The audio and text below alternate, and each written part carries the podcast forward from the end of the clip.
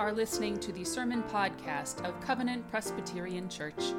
We are a community in Madison, Wisconsin who gathers to worship, to learn, to serve, and to grow together in God's love.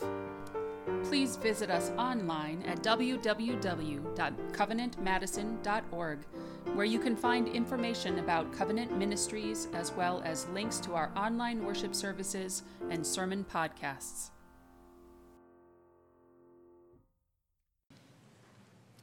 Please join me in prayer.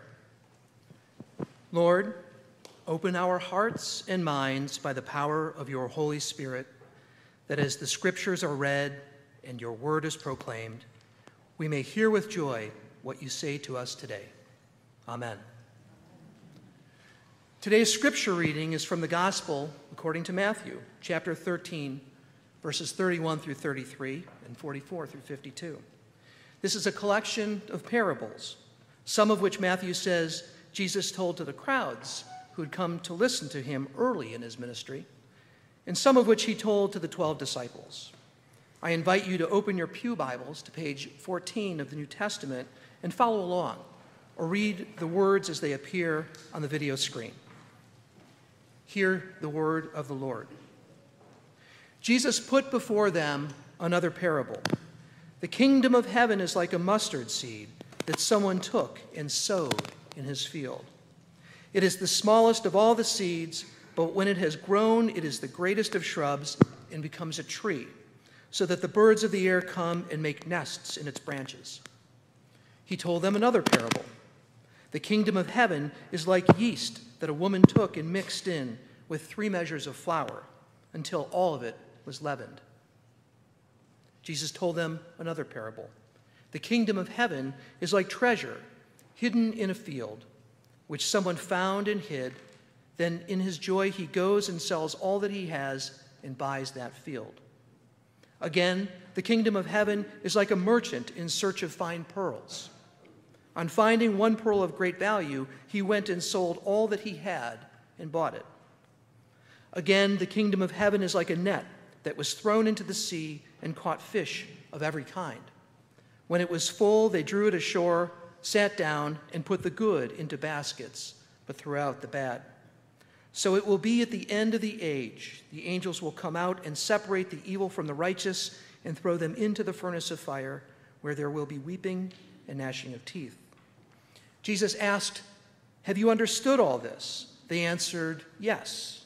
And he said to them, Therefore, every scribe who has been trained for the kingdom of heaven is like the master of a household who brings out of his treasure what is new and what is old. The word of the Lord. Please pray with me. May the words of my mouth and the meditations of our hearts be pleasing to you, O Lord, our rock and our Redeemer. Amen. What is a parable? Contemporary Christian theologian and historical Jesus scholar John Dominic Crossan defines parables in this way A parable is a lure or a provocation for active thought. It's trying to provoke you, to make you think, and then to do something about it. It's trying to lure you into action, but before you act, you have to think.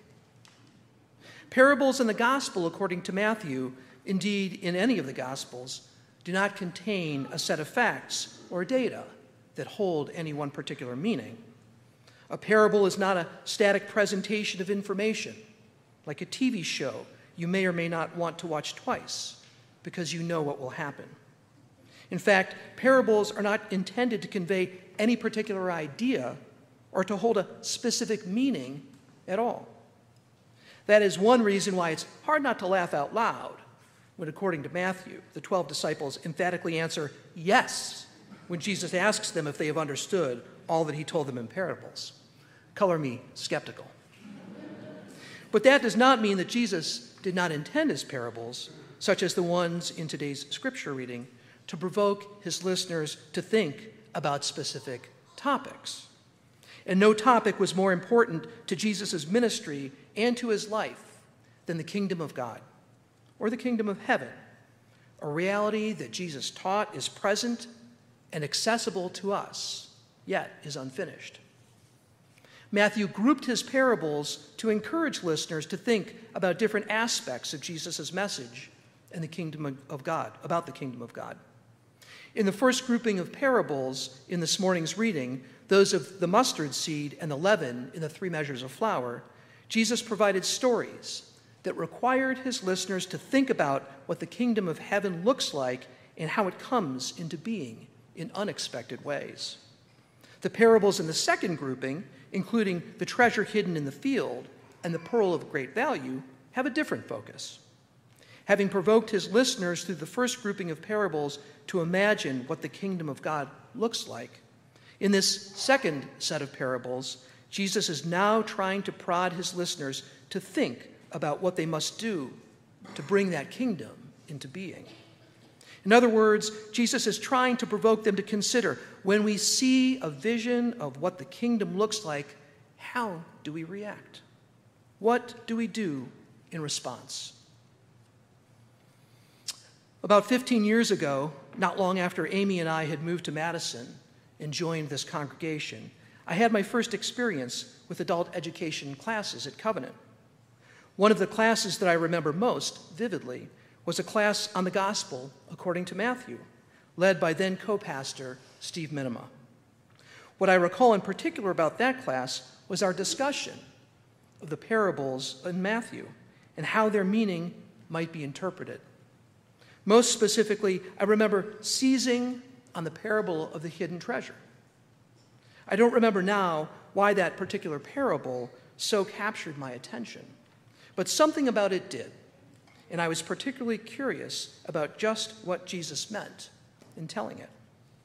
There is the most obvious interpretation, one that you will see or hear in nearly every book or podcast on biblical exegesis, and it is a good one that the kingdom of heaven is so fantastic, so wonderful, that we must be prepared to give up all that we have to gain it. But what really baffled me about the parable was this question If the treasure in the Matthew parable was hidden, that means that someone other than the finder must have hidden it in the first place. But who? And why? And why was it still buried there? remaining to be found.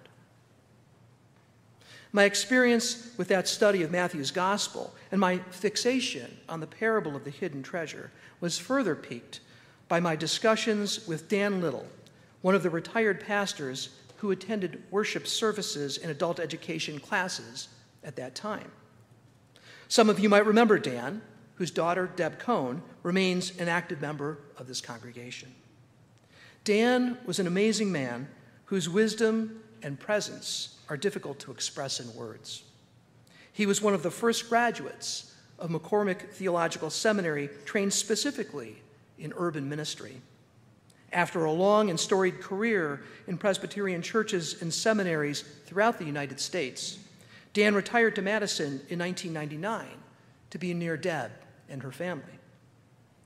Right around the time that I was wrestling with the parable of the hidden treasure in Matthew's gospel, Dan was wrestling with far more consequential struggles of his own. His wife, Joan, whom he had met in seminary six decades earlier, was dying, and Dan was caring for her.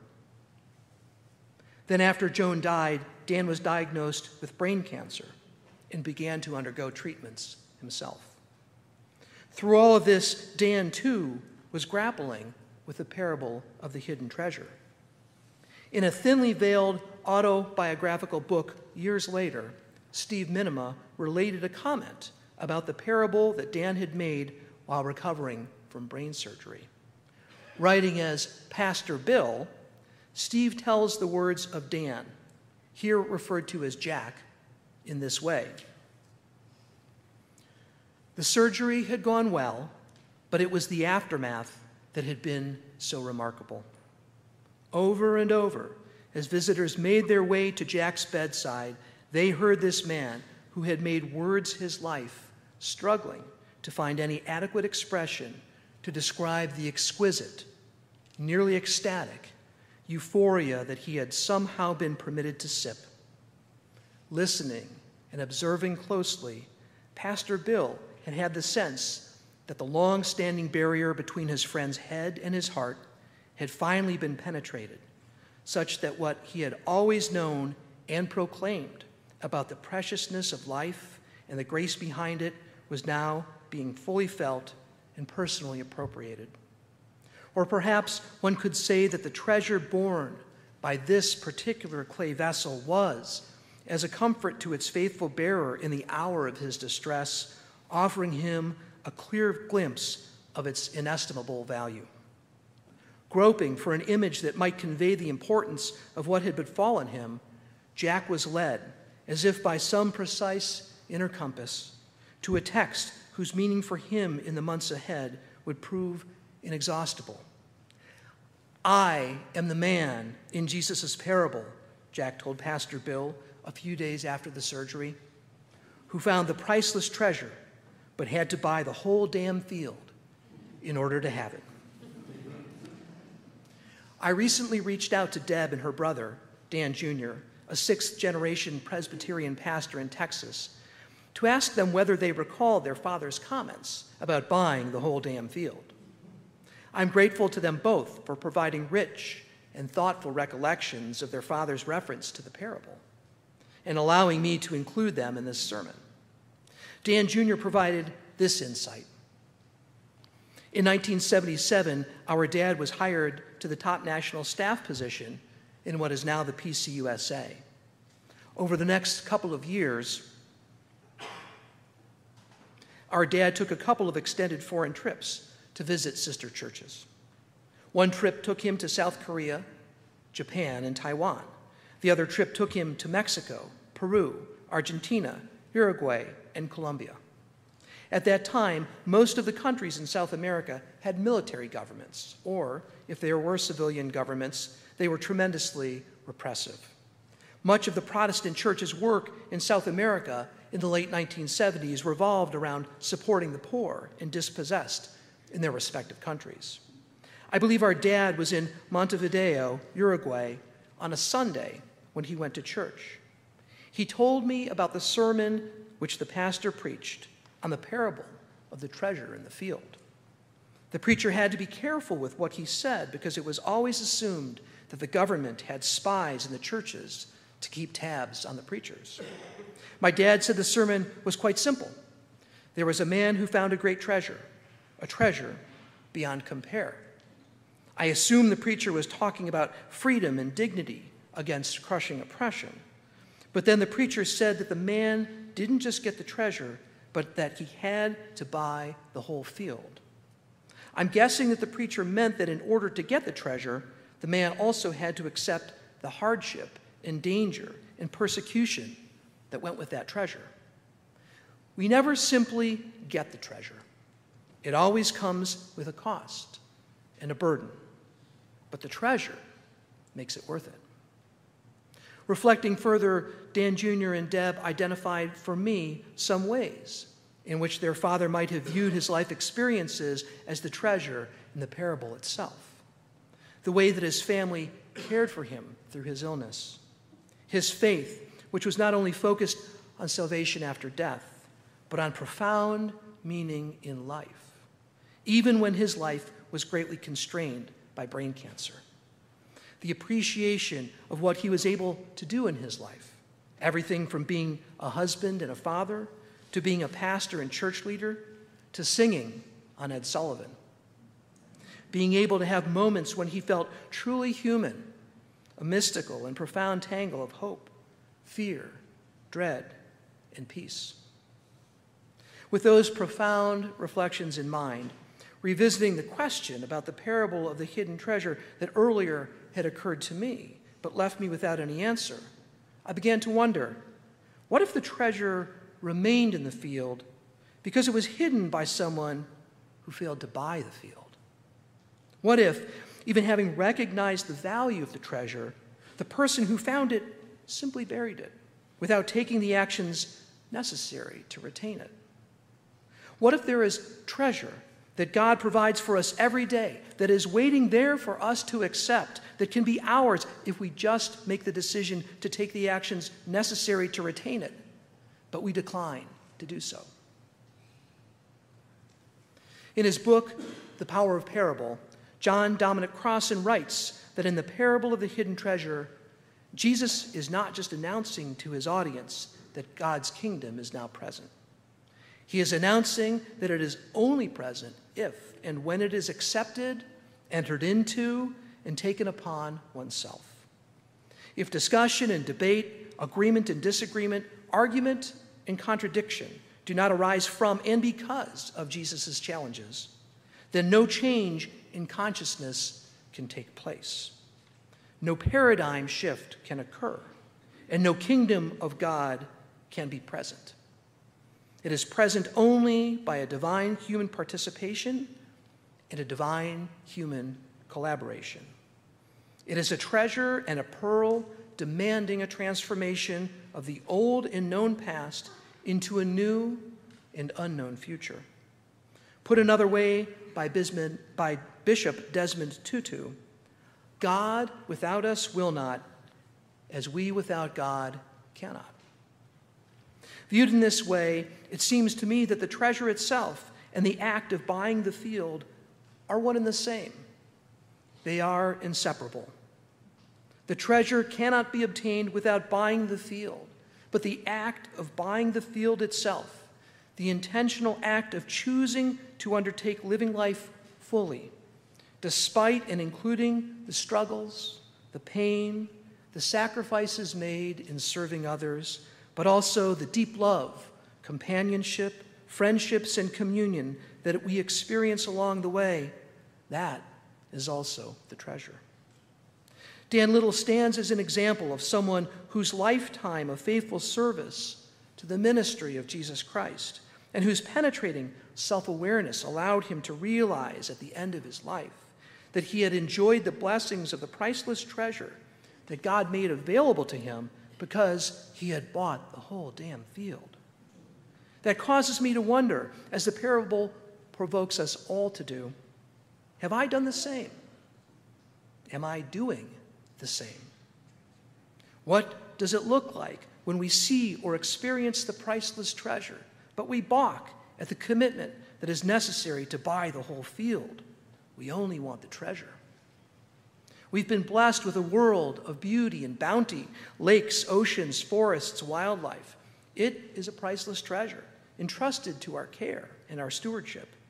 Yet our planet is on fire, and we have gone, in the words of United Nations Secretary General Antonio Guterres, from global warming to global boiling, with new record high land and sea temperatures being set daily, and the collapse of Arctic and Antarctic sea ice.